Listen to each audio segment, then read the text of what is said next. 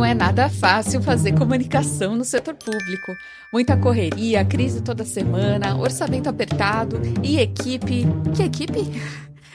Tranquilo que você não tá sozinho nessa. Segura no Pode Salvar Vidas, porque a quinta temporada do Guia de Sobrevivência vai te dar todas as ferramentas que você precisa para não naufragar e para fazer comunicação pública de verdade onde quer que você atue. Meu nome é Aline Castro, eu navego pelos mares revoltos do serviço público há 18 anos. Você pode falar comigo pelo arroba Aline Castro Comunica nas principais redes sociais e também ver mais sobre mim no novo site, olha só, www.alinecastrocomunica.com.br. Se você se sente assim, solitário, remando no seu barquinho de madeira aí no meio do oceano da comunicação, fica sabendo que você não está sozinho, gente. Existe uma comunidade chamada ABC Pública, de gente que está remando junta para fazer a comunicação ganhar o respeito que ela merece dentro e fora das instituições públicas. É só você buscar por arroba ABC Pública nas redes sociais e também acessar o site www.abcpublica.org.br e venha aqui para nossa canoa. Vamos remar junto.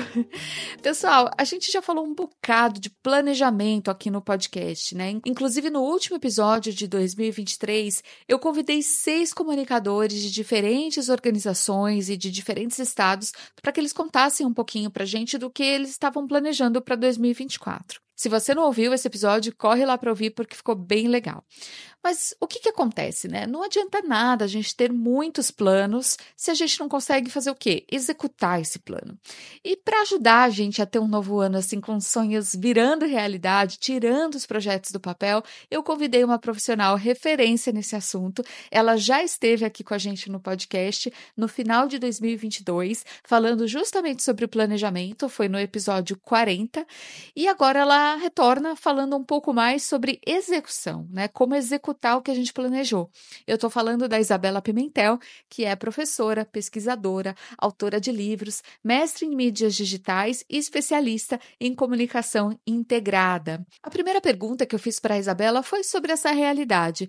Como é que a gente pode reduzir a distância entre o que a gente planeja e o que de fato a gente executa? Vamos ouvir. Essa pergunta é uma pergunta que vale ouro, né?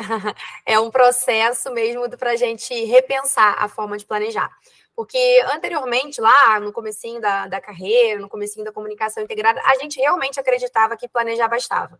Né? Só que a gente foi tendo aí um mundo mais dinâmico, os cenários mais desafiadores, as equipes mais enxutas. E aí a gente acabava tendo planos de 10 anos, quando eu trabalhei na Petrobras, a gente tinha um plano de comunicação de 10 anos e 300 páginas. Só que hoje, com as redes sociais, internet, digitalização, não só a digitalização na área pública, né? Mas a digitalização em diversos setores da nossa vida e toda a inteligência artificial que a gente vem usando. Com isso, os cenários mudam muito rápido, né? Então, como que a gente vai ter um plano de 300 páginas que ninguém lê e que é distante da realidade da equipe? Então, o primeiro ponto que eu acredito que causa essa distância entre o planejado e o executado é a forma de pensar o planejamento. Porque, em geral, a gente pensa o planejamento como algo escrito na pedra, né? monolítico. E aí, quando a gente vê que mudou alguma coisa, a gente se desanima e, ah, já que mudou isso, eu vou deixar esse plano todo na gaveta. Né? Esse é um, é um primeiro ponto, assim, a gente fica um pouco frustrado quando precisa adaptar o plano. Só que aí a questão também esbarra no segundo ponto, que é a gente não vai deixar de, de, ter um plano estratégico, a estratégia vai estar ali, né, como um horizonte de longo prazo, como aquele órgão público que quer ser conhecido, qual é a visão de futuro dele. Isso não vai mudar. Mas o que a gente pode fazer é, primeiro, pegar esse plano grandão e, e, meio que organizar o que a gente já pode deixar organizado, e aí dividir esse grandão de 12 meses ou 24 meses no que a gente chama de ciclos ágeis, né? Trimestres, que já foi até tema aqui de, de outro podcast, né? O primeiro passo, então, é esse: é reconhecer que o, bom plano é aquele que permite adaptações e que a gente não precisa ficar frustrado quando alguma coisa muda.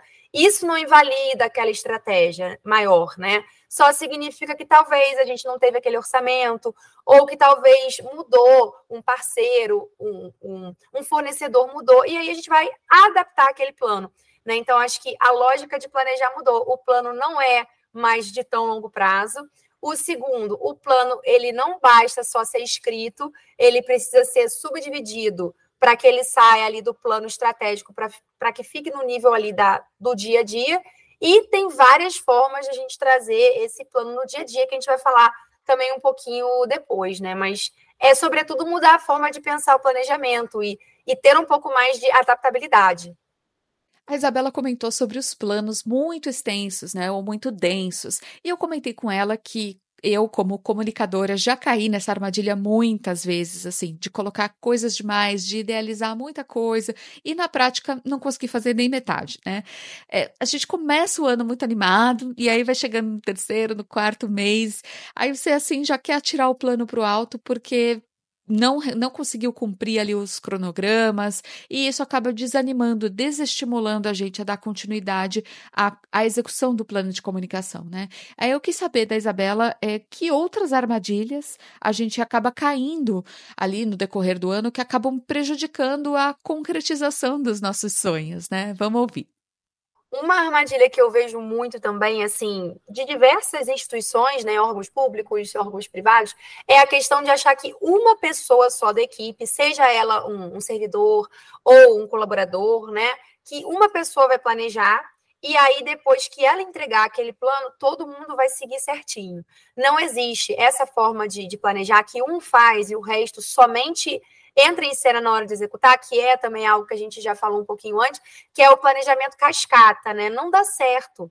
Né, nesses dias atuais em que a gente tem uma consciência, em que a gente quer se engajar de fato na cultura da empresa, uma armadilha é essa: uma pessoa da equipe que gosta muito de planejamento chegar ali e fazer tudo sozinha e mostrar: olha, eu fiz. E essa pessoa que, que vestiu a camisa do planejamento, às vezes é um servidor, às vezes é, pode ser qualquer pessoa da equipe, mas é aquela questão de uma andorinha só não faz verão, né? Então, assim, para dar certo, esse planejamento ele precisa ser construído a muitas mãos, né? Como se fosse uma, uma rede. Não adianta ele ser só um papel em que uma pessoa colocou o que ela pensa e tudo mais. Até porque a gente tem a empresa, né? O órgão público, ele, ele é um órgão vivo, então a gente tem que ouvir parceiros, a gente tem que ouvir outros stakeholders para não fazer um plano autocentrado. Então, assim, além da armadilha de achar que o plano não vai ter mudanças, uma segunda armadilha é essa: uma pessoa faz e impõe para a equipe, que é a tal da abordagem cascata, né? Um faz e os outros só executam. Outra armadilha também que eu vejo é fazer planos muito, muito, muito, muito longos e deixar na gaveta, né? Então, assim, e, e aí não coloca aquele material à vista. Quando a gente pega, por isso que eu falei sobre criar pacotes de entrega ao longo do ano. Porque muitas vezes, quando a gente faz diagnóstico, a gente, no final do ano, né, para fazer pesquisa de comunicação, a gente pergunta: ah, mas você se lembra qual era o objetivo de comunicação desse trimestre e tal?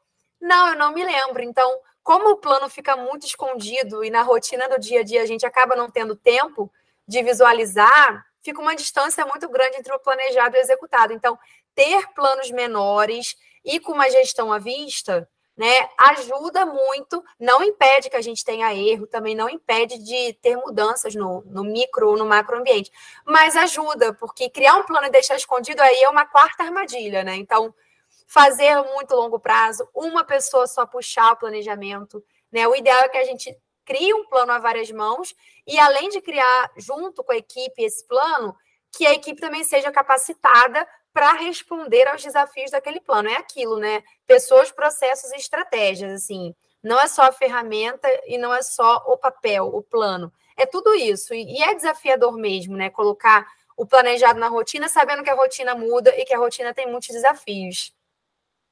Uma das especialidades da Isabela são os métodos ágeis, que já foi tema do episódio 34 aqui no podcast com o Maurílio Hoffman. Por isso, nesse episódio, a gente não vai aprofundar esse assunto hoje aqui. Mas como ela comentou que uma das armadilhas é a tal da abordagem em cascata, eu pedi para ela esmiuçar um pouquinho mais esse assunto e dizer qual que é a relação dos métodos ágeis com a execução de um plano de comunicação. É, o, essa forma mais, né, vamos falar assim, mais tradicional, que é uma forma em que poucos planejavam, era tudo muito cascateado, é a, é a abordagem chamada cascata ou waterfall, aquela ideia mesmo de uma queda d'água. Ao contrário disso, a gente vem tendo mais taxa de, de sucesso no que a gente chama de planejamento ágil ou abordagens colaborativas e até mesmo estratégias adaptativas. Se alguém tiver interesse, tem os livros do professor Robson Camargo, Gestão Ágil de Projetos, aí dá para se aprofundar bastante, porque a estratégia ágil, ela é isso, né? Você você erra pequeno, você não culpabiliza aquele erro, você erra, você aprende e você compartilha a, as lições aprendidas para melhorar a sua próxima entrega. Você não espera assim seis meses para ver que aquele ponto ali estava errado. Você já erra e aprende e compartilha isso com a sua equipe. E aí o próximo pacote de trabalho que você for entregar já vai ter aquela lição anterior, né? Então, você vai desenvolvendo o, o plano de comunicação de forma colaborativa isso já é uma abordagem mais ágil, baseada no design thinking. E além de ser colaborativa, ela também traz mais engajamento, porque você não precisa, né? Ai, meu Deus, a gente errou, ou aquela estratégia não deu certo. Não, deu errado, mas pelo menos deu errado no momento inicial, ali naquela fase de teste, né? Aquela fase beta testando, validando, conversando com outras pessoas, a gente vai aprimorar, a gente vai fazer um ciclo de, de lições aprendidas, e por isso aí a gente vai ter uma estratégia adaptativa, que a gente reconhece os erros, aprende e bola para frente. Né? Então, eu acho que essa abordagem do ágil, ela é bem legal por isso, né? Porque a gente pode ir planejando, testando, aprendendo e depois a próxima entrega, a próxima campanha que a gente for fazer com servidores e tal, a gente já pensa, pô, o que, a campanha anterior pode me ensinar, né? Então, eu acho que é isso, a gente também controlar um pouco a ansiedade de querer que a primeira campanha do ano dê certo, ou né, que tudo dê certo como planejado. Realmente é impossível que tudo saia como planejado, né?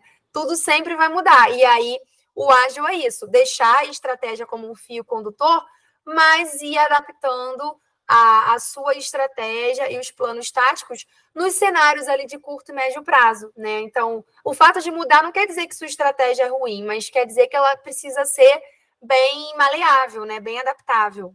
Bom, eu comentei em seguida com a Isabela que um grande problema é que às vezes a gente nem consegue adaptar porque nem sabe, a gente nem parou para analisar os resultados daquilo que a gente fez. A gente soltou aquilo para o mundo, né? Riscou da nossa lista de tarefas e tocou o barco. Então, ela vai falar um pouquinho agora sobre a importância da gente olhar para os aprendizados que a gente vai tendo ao longo da execução e, claro, que fazer isso conjuntamente, não deixar essa tarefa de análise só para o gestor de comunicação. Olha, de, assim, nos últimos projetos que, que a gente vem trabalhando, e até também seguindo aí o que, que tem, o que está acontecendo, né? Recentemente eu participei de um evento sobre gestão de projetos. Uma coisa muito bacana é já quando a gente estiver chegando ali mais ou menos por setembro, outubro, a gente já começar a, a, a reunir nossa equipe para pensar assim: poxa, né, o que, que a gente aprendeu aqui nesse último trimestre, ou se a empresa ainda não tiver esses ciclos trimestrais estabelecidos, pegar ali pelo menos ao final de cada mês, também não precisa ser todo dia, nem toda semana, nem toda quinzena, porque às vezes realmente não dá, né? Mas não esperar o fim do ano para olhar os aprendizados, né? Então, assim, fechamos o mês, equipe, quais foram os resultados na imprensa, essa campanha com esse influenciador ou com esse servidor desse setor, o que, que a gente pode melhorar? E ir coletando. O, o que eu considero mais bacana, além de juntar a equipe nesse processo, é ir coletando insumos ao longo do ano para já ir fazendo um mini diagnóstico assim. Mas isso também requer que a gente mude o nosso olhar, né? De que não é só dezembro que é época de avaliação de desempenho ou qualquer outro tipo de avaliação. A gente já pode ir num curto prazo planejando, teve ali o evento, a gente reúne a equipe. Eu acho que o que falta muito é a questão do, primeiramente, o tempo, né? Uma gestão do tempo, que a gente sabe que é mesmo uma, um guia de sobrevivência. A gente sabe que o tempo é. Né, diversos órgãos públicos que eu já trabalhei, fiz parcerias, e realmente o tempo, devido à demanda de eventos, devido à demanda de notícias, é, um, é difícil, mas também se a gente não tentar resguardar ali 15 minutinhos para parar, olhar os relatórios de imprensa, olhar os relatórios das redes sociais, né? Olhar ali as notícias que tiveram mais engajamento e tal. Se a gente for deixar para fazer isso só em dezembro, a gente vai ter ali uma, um acumulado imenso. Então, assim, a primeira dica que eu dou é a cada mês, se não for possível a cada quinzena, duas ou três pessoas da equipe, se a equipe trabalha por núcleo, já ia anotando ali, olha, isso aqui é o que a gente aprendeu. Esses aqui foram os indicadores. Porque aí, quando chega lá em outubro, novembro, que é uma época boa para a gente começar a pensar no, no, próximo ciclo de planejamento, né? Senão a gente entra em março sem ter o planejamento do ano seguinte. Então, aprendeu ali a cada evento e a cada, a cada ação de imprensa. Vai anotando ali. Isso é um trabalho da equipe, não pode ser só de uma pessoa, senão o planejamento vai ficar só na cabeça dela e a gente vai continuar pensando de uma forma cascateada. Você vai reunindo esses materiais num drive, não precisa também ser uma ferramenta chique ou nada caro. Você pode ser até no Excel, né? Não é a ferramenta que vai fazer o sucesso. É realmente o envolvimento da equipe, a participação dessas pessoas, porque se elas viram que elas foram trazendo insights ao longo do ano e que chegou na hora ali de montar o plano, elas tiveram a oportunidade de montar, vai ser totalmente diferente do que se o gestor se trancar numa porta, né, numa, numa sala a portas fechadas, ou trouxer um consultor externo. Então, assim, criar essa pequena, essa, esse pequeno ritual a cada ciclo, a cada evento, a cada iniciativa no órgão público e juntando esses insumos e mais ou menos ali para o final do último trimestre, até se você começar em dezembro não tem problema, mas fazer uma reunião de lições aprendidas e junto com a equipe pensar quais são os nossos desafios para o próximo ano, porque aí você vai também você vai estar construindo um planejamento que, que considera a, a, as pessoas, né? os anseios dela, e isso ajuda também, né? na hora de pactuar metas, na hora de pensar em resultados chaves e até ver. Esse indicador aqui que a gente, essa meta que a gente jogou lá para o alto, será que a gente não deveria ter sido né, é, um pouco mais comedido nessa meta? Porque metas também que são pactuadas sem uma análise acabam trazendo frustração para a equipe, né? Então, eu acho que diluir o planejamento com o máximo de pessoas, nas pessoas ali engajadas, e ter rituais. Eu acho que os rituais faz com que as pessoas se sintam parte de um, de um planejamento, sabe? Eu acredito muito nisso. Gente, eu fui aluna da Isabela num curso em company que ela aplicou no tribunal onde eu atuo, e nesse curso ela indicou muitos livros, e um dos livros foi o Avalie o que Importa. O autor é o John Doerr. Nesse livro, ele fala sobre como traçar OKRs. OKR é a sigla para Objective Key Results nada mais é do que metas, né? A gente traçar uh, o que ele chama de objetivos com resultados chaves, que são metas alinhadas ao que mais importa, ao que, ao que é prioridade máxima para a organização.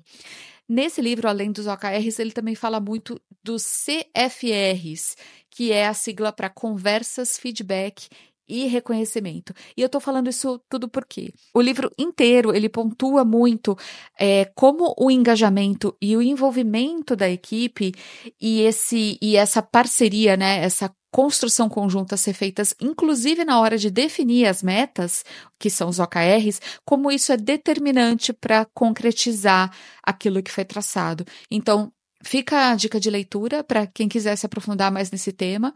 Eu vou trazer mais algumas dicas e insights que eu tive com esse livro aqui no final do episódio, então fica até o final. E, bom, então, seguindo aqui o papo com a Isabela, ela vai falar justamente um pouco sobre engajamento agora e feedback. Quando eu perguntei para ela eh, se tudo isso que a gente está falando, se tudo isso tem a ver com governança. Então, vamos ouvir o que ela respondeu. Com certeza, é, eu tenho visto esse movimento muito forte, né, de implementar métodos ágeis, até com, em tribunais, em diversos órgãos, de pensar na agilidade. E uma das iniciativas que, que vem sendo também muito adotada, treinamentos, né? Então, assim, quando você, quando esse tema, né, da agilidade, ele sai da esfera de um setor só, ou de só da comunicação e ganha um patamar assim, todos os servidores, a nossa cultura agora vai ser ágil, isso é uma, isso é uma meta né, é, organizacional, aí a gente pode dizer que realmente está, está havendo uma transformação, porque para haver essa transformação, não vai ser só a, a TI, né, que é uma área que venha o manifesto ágil veio né, da indústria de softwares. Não pode ser só a TI puxando essa, é, puxando esse ponto ou vestindo essa camisa. Tem que ser a TI, tem que ser comunicação, também tem que ser a área de, de pessoas. Né? O ideal é que esse tema da agilidade, esse tema desse compromisso né, de ter rituais, de não deixar um, um tema muito para depois, mas aconteceu, vamos, vamos dar um feedback. Essa questão do feedback constante também tem muito a ver com a, com a agilidade, né? Eu vou melhorando os meus processos de acordo com os feedbacks que eu vou recebendo. Então, isso também puxa é, bastante pela, pela camada da cultura. Né? Então, assim, para realmente haver uma, uma transformação, primeiro, esse tema tem que estar tá na pauta da governança. Então, não é cada área sair criando ali o seu manifesto ágil ou achar que só ela trabalhando ágil, todos os outros setores do órgão público vão, vão trabalhar assim, né? A gente está vendo aí o movimento de digitalização da justiça, aproximação com, com o cidadão, mas está caminhando por quê? Porque foi uma iniciativa que é uma iniciativa que vem da governança e vai se permeando pelas áreas, né? Outra, a gente falou das armadilhas. Outra armadilha é isso, é um setor começar a colar post-it na parede, um setor começar a fazer alguma coisa muito isolada e esquecer que ele tem áreas de interface, né? Então, assim, não é um setor que vai fazer com que o órgão público se torne ágil. É realmente um envolvimento de todos os servidores. Por isso, esse tema tem que ser levado, que nem a comunicação, né? A agilidade e uma comunicação efetiva, eu acho que eles têm que estar na esfera da, da governança. E aí, estando na esfera da governança, precisa envolver os servidores de todos os órgãos, né? Não só de um ou de outro setor. Todo mundo tem que estar sabendo, e para as pessoas estarem engajadas ali no que foi estabelecido, nas diretrizes, treinamentos, workshops, rodadas de feedback, acompanhamentos, reuniões, eventos também, né? Porque também só trazer uma consultoria e dizer viramos ágeis não vai fazer com que esse tema ganhe o patamar de governança. Eu acho que tem que ter, tem, tem que ter uma política, tem que ter uma diretriz, tem que ter um programa, né? Plano, projeto, programa, mas também a gente tem que capacitar os servidores para que eles entendam esses pilares de governança. Aí é uma outra armadilha, né? Ter uma política, mas esquecer de capacitar os servidores. Acho que tudo tem que caminhar junto, né? Ter a política, mas também envolver ali os times, seja por meio de treinamento, seja um facilitador interno, um embaixador, alguém da equipe que tem aptidões daquilo, não precisa também ser a contratação de alguém externo. Às vezes, né, tem muitas, tem muitas, muitos órgãos públicos que têm iniciativas de gestão do conhecimento, e aí um colaborador multiplica um conhecimento sobre métodos ágeis para o outro, mas o importante é que as pessoas façam parte. Porque se não for isso, vai ficar só no nível da política mesmo. Gente, no dia que eu gravei a conversa com a Isabela, foi em dezembro de 2023, eu coloquei uma caixinha de perguntas nos meus stories para ouvir as principais dores de vocês ouvintes quando o assunto é execução, mão na massa, né, assim, dos projetos de comunicação. E uma mesma pergunta veio de pelo menos duas pessoas diferentes, que foi a seguinte: o que fazer quando não se tem quantidade suficiente de pessoas na equipe para desenvolver as ações? A Isabela respondeu acho que o primeiro, o primeiro desafio, assim, em equipes pequenas, ou até, né, alguns órgãos que têm equipes de uma pessoa só, é realmente fazer uma avaliação. Né? Será que o meu, o, meu, o meu órgão público ele precisa estar no TikTok nesse momento? Será que não é mais estratégico a gente, sei lá, ter um canal de comunicação com o cidadão, algum outro canal num espaço que já está estabelecido, que é o site? Eu acho que em situações assim, em que o comunicador, né, o comunicador público, ele está sobrecarregado, acho que o primeiro passo é fazer uma avaliação. E aí essa avaliação vai envolver um estudo dos canais, um estudo das, das audiências, né? Não é só, não é somente o cidadão, mas o cidadão, o servidor, todos, né? É, fazer esse, esse mini diagnóstico. E aí, a partir desse mini diagnóstico, que vai envolver um, um, conhecimento básico em análise de dados, métricas, indicadores, tomar decisões baseadas em dados. Olha, eu sei que alguns órgãos estão no TikTok, eu sei que alguns órgãos agora lançaram chatbot, que foi até um tema também, né? Do pod, de podcasts anteriores, mas será que nesse momento, será que não é melhor eu fazer o básico bem feito, né? Tem uma frase do Caíto Maia, que é da Chili Beans, dos óculos, que ele fala isso e que eu defendo muito, né? O básico bem feito. Então, Será que não é melhor deixar o site redondinho do que sair criando um podcast ou criar uma conta no TikTok, sendo que nem o meu site ali o cidadão consegue ter uma resposta, porque você é sozinho. Acho que o primeiro passo também, além desse diagnóstico, é reunir esse diagnóstico e usar esse diagnóstico a seu favor. Então, você vai lá e apresenta para o seu, pro seu, né, para o órgão superior ali ao qual você se reporta. Olha, essa é a situação. Será que não vale a pena a gente concentrar o nosso foco em canais mais assertivos e depois, se tiver um outro concurso e chegar um outro servidor, né? Aí depende do plano, do, do planejamento né, de cada instituição, mas se essa contratação de um outro servidor não vier, em algum momento esse ponto vai precisar ser debatido, né?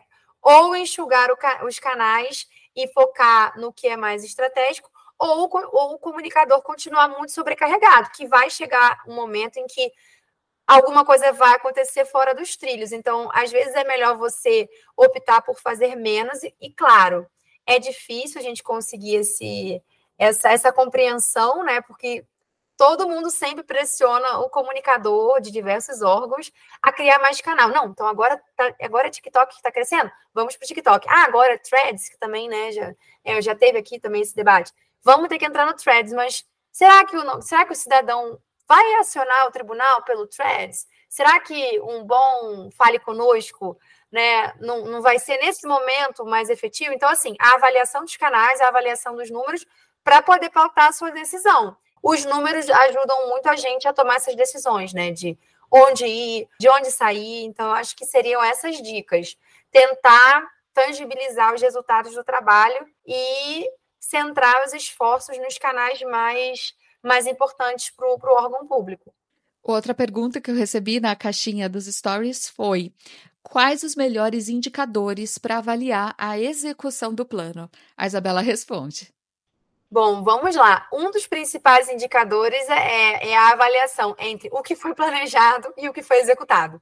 Né? Alguns clientes nossos aqui, eles têm, é como se fosse um placar, né? E aí, isso tem muito a ver também com o que o Mitzberg chama de estratégias emergentes. Por quê? Existe o que é planejado e né, a estratégia planejada que realmente entrou na rotina, que aí virou uma estratégia que foi executada. Mas quando você não tem tempo, você não pode nem perceber o que Mitzberg chama de estratégias emergentes, ou seja, oportunidades.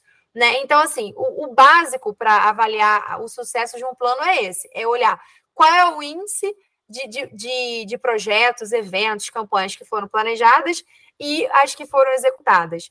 Dentre essas que, que foram executadas, avaliar ali a taxa de engajamento, a, a taxa de participação dos servidores nesses eventos. Né? Será que faz sentido ficar fazendo esses eventos toda semana? Será que se não fosse um evento mensal, a gente não ia ter uma, uma adesão maior?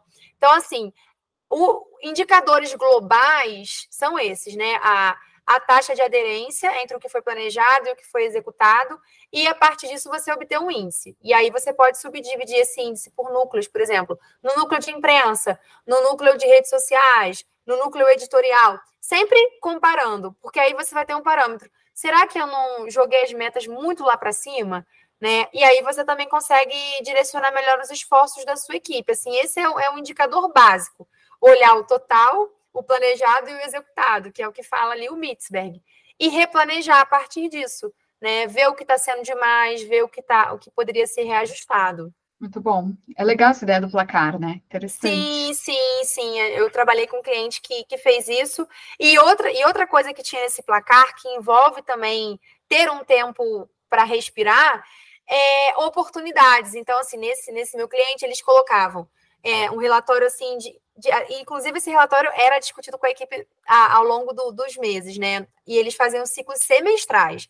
O que, que a gente planejou e fez, o que a gente planejou e não conseguiu fazer, mas o que a gente fez que foi bom e que não estava planejado, que é o que o Mitzberg chama de estratégias emergentes. Você não tinha planejado, mas como você estava atento, você percebeu que era um, que era um bom momento para fazer aquela campanha, para lançar aquela, série de entrevistas com aqueles servidores lá que estavam se aposentando, enfim. E isso envolve também você não se frustrar tanto, porque às vezes algo que estava planejado não era mais tão importante, mas algo que você viu que era uma oportunidade veio preencher esse espaço, né? Então eu acho legal ter esse, esses indicadores também. O planejado, o executado e coisas que não estavam planejadas, mas que foram um sucesso, né? Nossa entrevistada, pessoal, ela tem um livro, ela é autora de um livro que se chama Ouvir Dizer. É outra indicação de leitura que eu já deixo aqui para vocês. O assunto do livro não é, não tem, não tem a ver diretamente com o tema desse episódio aqui. É o livro é sobre boatos organizacionais, mas tem um pedaço do livro em que ela traz um framework E eu, como boa sobrevivente, eu adoro um framework. Né? É, é o, o framework da comunicação efetiva. E aí me pareceu que tem a ver com o nosso papo aqui sobre projetos, sobre execução, e eu pedi para ela explicar um pouquinho isso para gente. Esse nosso framework, né, que é chamado do framework da comunicação efetiva, ele nasceu muito assim da necessidade dos, dos setores de comunicação, seja em órgãos públicos, privados, de terem o apoio das outras áreas também. Então, assim, a primeira ideia desse framework é mostrar que a comunicação sozinha não vai receber, não vai resolver todos os problemas, ou ela sozinha não vai mudar a cultura. Então, nesse framework, a gente fala ali de pessoas, né, os servidores bem engajados, a gente fala da cultura, a gente fala dos líderes comunicadores, que podem ser ali servidores de outros setores, mas que, sabe, são participativos, que fazem parte dos nossos comitês de comunicação, que também é uma iniciativa que está acontecendo em vários tribunais, em vários órgãos. Além disso, a comunicação estar no pilar da governança, ou seja, ter um, um potencial né, de, de ser ouvida nos debates, não só ali na hora das crises. Além disso, também ferramentas para a comunicação ser efetiva, além de pessoas, liderança, cultura, fluxo e processo, a gente também precisa ali, especialmente para ter esses modelos de gestão à vista, de algumas ferramentas, até mesmo em, na sua versão gratuita, sabe? Ferramentas, né? Aqui no Guia de Sobrevivência a gente adora uma boa maletinha de ferramentas. Eu perguntei então para a Isabela se ela tem indicação de ferramentas que ajudam a gente na hora da execução. Uma ferramenta que, que eu gosto bastante e que vem evoluindo muito é o Monday.com. Né, é, eles têm avaliação gratuita para você. Isso é uma outra dica que eu dou também, né, gente? Antes de contratar, colocar aquela ferramenta ali no, no orçamento do seu órgão público para o próximo ano, pega o período de teste, né? Isso aí é, acho que é essencial. E aí, o que, que é legal do Monday? Você pode ter vários quadros, né? Dentro desses quadros, você pode filtrar. Eles recentemente colocaram ali uma, uma coluna por priorização. Então, você vai colocar lá os servidores que estão alocados nesse projeto, nesse evento. Aí você criou ali um quadro para esse evento. Aí o coordenador da área, ele vai visualizar todos os quadros, né? Até isso é uma forma de gestão à vista. Só que você também pode escolher que núcleo lá do seu setor, da, da sua SECOM, vai visualizar o quê?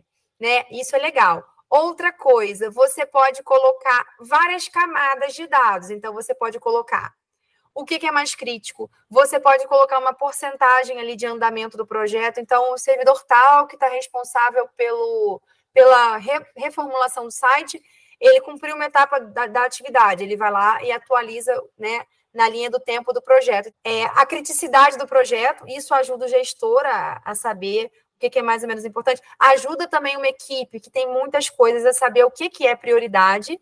É legal você poder ir arrastando ali o nível de andamento do, de cada projeto, né? E é legal também as pessoas da equipe poderem acompanhar o que uma outra pessoa, por exemplo, eu sou designer, eu preciso receber aquela, aquela, aquela, aquele texto para produzir uma arte para o pro, pro site, lá para a aba de imprensa do meu tribunal. Então, eu também, como a gente tem caixinhas e tem projetos, atividades, eu consigo ver como que a minha atividade se conecta com a atividade do meu colega. Você tem todo mundo visualizando ali o, os projetos principais, além de ter uma tag urgente, importante, né? Então, eu acho que é muito visual. Eu tenho gostado muito é, do Monday por isso, porque eu acho que não é difícil. Assim, a informação não fica escondida. Eu já usei Trello em diversos projetos, e aí eu acho que ficava muito grande e a informação muito subdividida, muito escondida.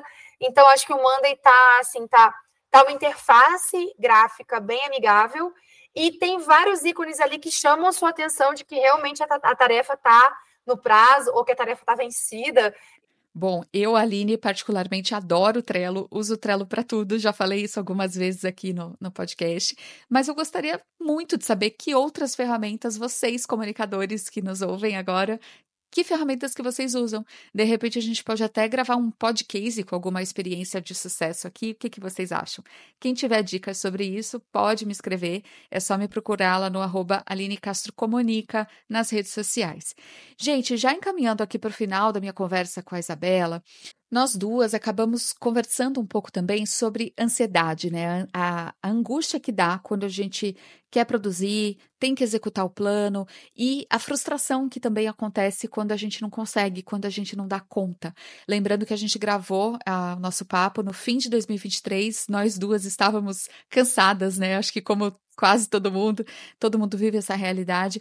Então eu pedi para ela falar um pouco sobre isso, né?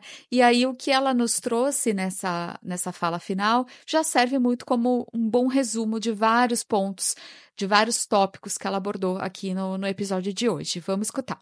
Eu acho que o primeiro, o primeiro passo é esse, né? É assim, é separar a, a, através do diagnóstico o que é importante para outros, para outros, órgãos, para outras entidades, e o que de fato faz com que, meu, com, que o meu órgão público se aproxime do cidadão. E aí, a partir disso, fazer realmente um planejamento mais enxuto e mais assertivo, porque uma, uma das grandes causas da, da frustração, né, é, e, e, desse sentimento de, poxa, a gente não conseguiu reformular nossa intranet, a gente não melhorou ali o app o, do nosso servidor, é a gente ter feito um planejamento muito inflado de ações, né? E claro, isso tem a ver também com, com o nosso ritmo de vida atual, que é jogar o planejamento lá para cima, né? Então, tem, a, tem uma autora que eu sigo, que é a Larissa Rodrigues, que ela fala muito sobre isso, né? É, os microplanejamentos. O nome do livro é Rotinas Criativas. Então, assim, você fazer, é melhor você conseguir cumprir aquele microplanejamento e às vezes até superar a sua expectativa do que você colocar muitas ações e muitas coisas só para cumprir tabela, né? Então, assim, poxa, será que ao invés de fazer um, um post todo dia, entrevistando por dois minutos um servidor, não é melhor eu fazer uma websérie? E isso tem muito a ver também com uma tendência global que, que é o slow content, né? Então, assim, os nossos servidores estão também sobrecarregados de informação, né? Não só os servidores, mas assim, todo usuário de internet, né?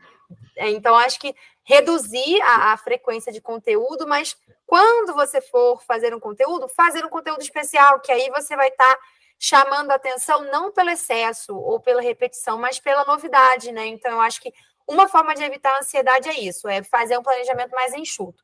A segunda dica é tentar pactuar com a sua equipe, se você tiver uma equipe ou se você não tiver, pactuar ali consigo mesmo, né?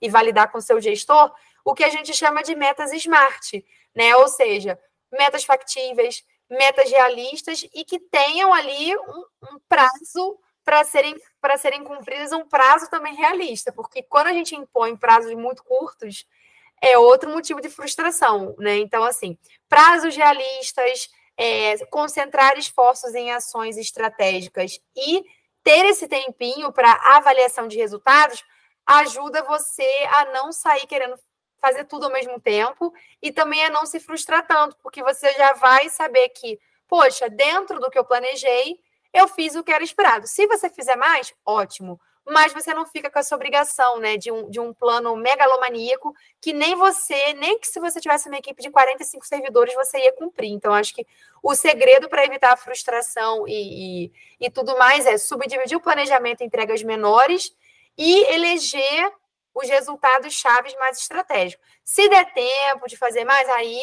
vocês conseguem fazer mais, mas fazer o básico bem feito e o que vier depois é lucro. Acho que isso é uma coisa que eu também tenho tentado seguir, ter poucas e boas metas. Se você superar essas metas, excelente, mas também se não superar, você avalia o que o que aprendeu usando essa abordagem ágil e passa esse, esse objetivo aí para o próximo ciclo, para o próximo ano, reavalia se vai ter orçamento, né?